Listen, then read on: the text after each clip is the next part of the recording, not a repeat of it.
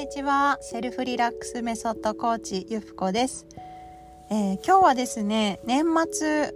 いよいよ29日になりました。今日はね12月そうそう29日ですけどももうねお仕事納めの方も多いんじゃないかなと思います。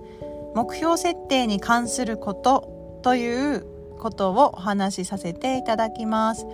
皆さんね今年はどんな目標を設定しましたか？そしてそれを達成することはできたでしょうか？私も今年初めに立てた目標ありまして、えー、叶ったところ、えー、達成したところと達成できなかったところがあります。なので達成できたことはね良かったなと思いますし達成できなかったことは来年も引き続きやっていこうっていうね気持ちになっておりますそしてですねやっぱりあの目標設定って自分の目標なので自分でですね目標を小さくしてしまうとちょっとね目標がねあのなんていうかな結果がそれよりも小さくなってしまうということがあるんですね。なので、えっと、目標を立てるときは例えばテストを100点取りたいとしたらやっぱり120点を目指して勉強してまあ100点取れるとかね。本当に小学校の簡単なテストであれば100点ね、まあ楽勝だよっていう時代もあったかもしれないんですが、やっぱりそうそうね、100点が難しくなってくる中学校、高校の勉強とか思い出していただきたいんですけども、まあ、その中で100点をね、本当に取っていこうとしたら、120点、150点を取っていくつもりで、まあ、準備をするっていうことが必要かなと思います。ですので、まあ、自分のね、限界、自分の可能性を低く見積もらず、ね、ぜひね、あの、のびのびと、こうなったら最高だなって、こうなったら素敵。もう、ここが来たらもうめちゃくちゃいいみたいな、そういうところを想像して、ぜひね、えー、目標を立てていただきたいなと思います。目標はね、いろいろそれぞれあると思います。あの、仕事のこととか、えー、趣味のこととか、まあ、自分のね、生き方とかマインドに立てる方もいらっしゃるかもしれないんですが、まあ、どの目標にしてもですねそこの、えー、感覚をぜひ取り入れた上でまたもしよければですね自分の周りでなんかそういった志高く生きてらっしゃる方ね意識が高く日々なんでしょうねあのモチベーションをね上げてくれるような方を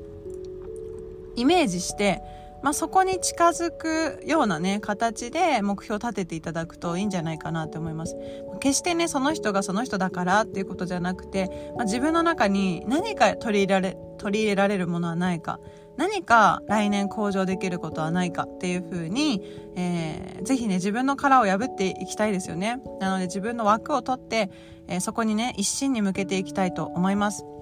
で昨日ですね大谷選手のなんかお父さんの話をちらっと耳にすることがありましてでね、えっと、お父さんとどんな約束をしてたのかっていうことを私も調べてみたんですよ。ね、メジャーリーグで大活躍中の大谷選手なんですけども、まあ、その姿はねいろんなとこで報じられてますしご存知の方もちろん多いと思います。でお父様はねあの、まあ、自分で仕事を持ちながら、コーチ業、コーチをされてたそうなんですよ。小学校の野球チームですかね。うん。そのお父さんと約束をしてたことが3つあるということで、今日はね、それをご紹介したいと思います。そう、それがね、1つ目が大きな声を出して元気よくプレイするっていうことです。